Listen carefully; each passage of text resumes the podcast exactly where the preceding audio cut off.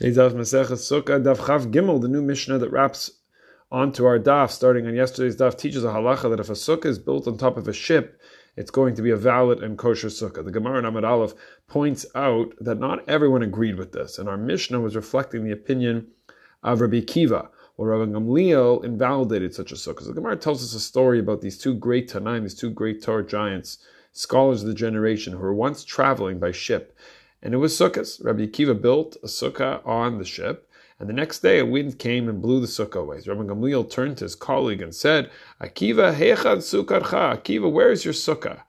Uh, where's your sukkah now? Kind of thing. So the Gemara goes on to explain the reason for Rabbi Gamliel that a sukkah on a ship is no good is because he's of the opinion that a sukkah should be a permanent residence, a diras keva, and a sukkah on top of a ship can fall from there it's not permanent.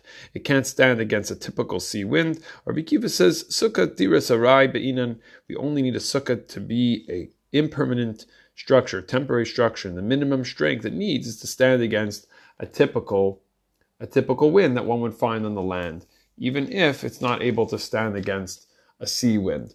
If a sea wind could topple it, that's a different story. We can find a parallel to this halacha in the area of hadlakas neros for Shabbos and Hanukkah, lighting candles on Hanukkah, the, the Shilte Giborim in the second parak of Masechah Shabbos, which has the dapim of Hilchos Hanukkah, the laws of Hanukkah, notes from the Riaz, from the Rishonim, that we have the concept of kavta in zakukla. What happens is the candles get extinguished before the time runs out. So let's say the candles have to be lit for 30 minutes, and five minutes in, a wind comes along and the candles get blown out. In zakukla means you do not have to light it again by the candles of Hanukkah. Nevertheless, the minimum shiur of oil, the minimum amount of oil needs to be present in the cup with potential to fulfill the mitzvah of adlaka, to be able to light the, the Hanukkah candles for the mitzvah of Hanukkah. And if it was lit, if it was if it was extinguished, if if it was, if the candles were lit in an area that's windy and then it goes out, it needs to be rekindled.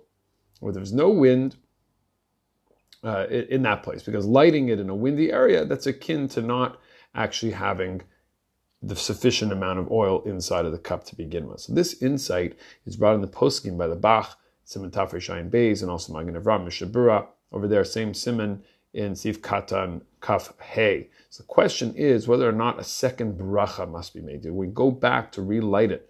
So the question is how do we view that lighting? Do we view the lighting as if it's the first time you're lighting, something like uprooting what you originally did, and therefore you should light with a bracha because like the first time you're doing it, or it's more like a penalty of chazal.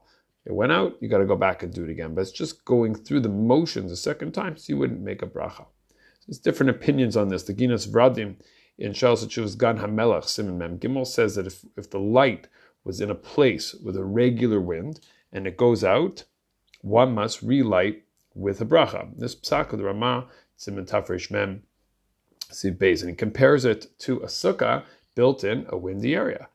What's the halacha? A person's not yotzev. A person builds a sukkah in such an area with that sukkah. So this means that we're uprooting that lighting because what would be the point? What would be the point of Hanukkah without a lit light? Then you have the Knesset Hagedolah in Taf Reish Ayin Gimel says the opposite. The mitzvah of Hadlaka has been done. So there's no new blessing that's going to be required, but you should relight. There's a third perspective it's from Shlomo Kluger, shows Shivas Elv Shlomo, Orach Chaim Siman Shin Ayin Ches. So you don't even relight at all. What's his proof? Our Gemara. You have put in the sufficient oil, and something external is, is causing it to extinguish. But the candles are certainly considered lit, as in the parallel by the sukkah on top of the ship. Built the sukkah, the sukkah's there, can last. Happens to be of an external factor, that's the wind that causes it to topple over. My takeaway is all about hishtadlus. It's all about the effort. We're here on this earth in this one life that we're given to put in our best efforts. Hashem is going to decide what the results are going to be. We put in the oil, Hashem enables the fire to burn bright and inspire the world.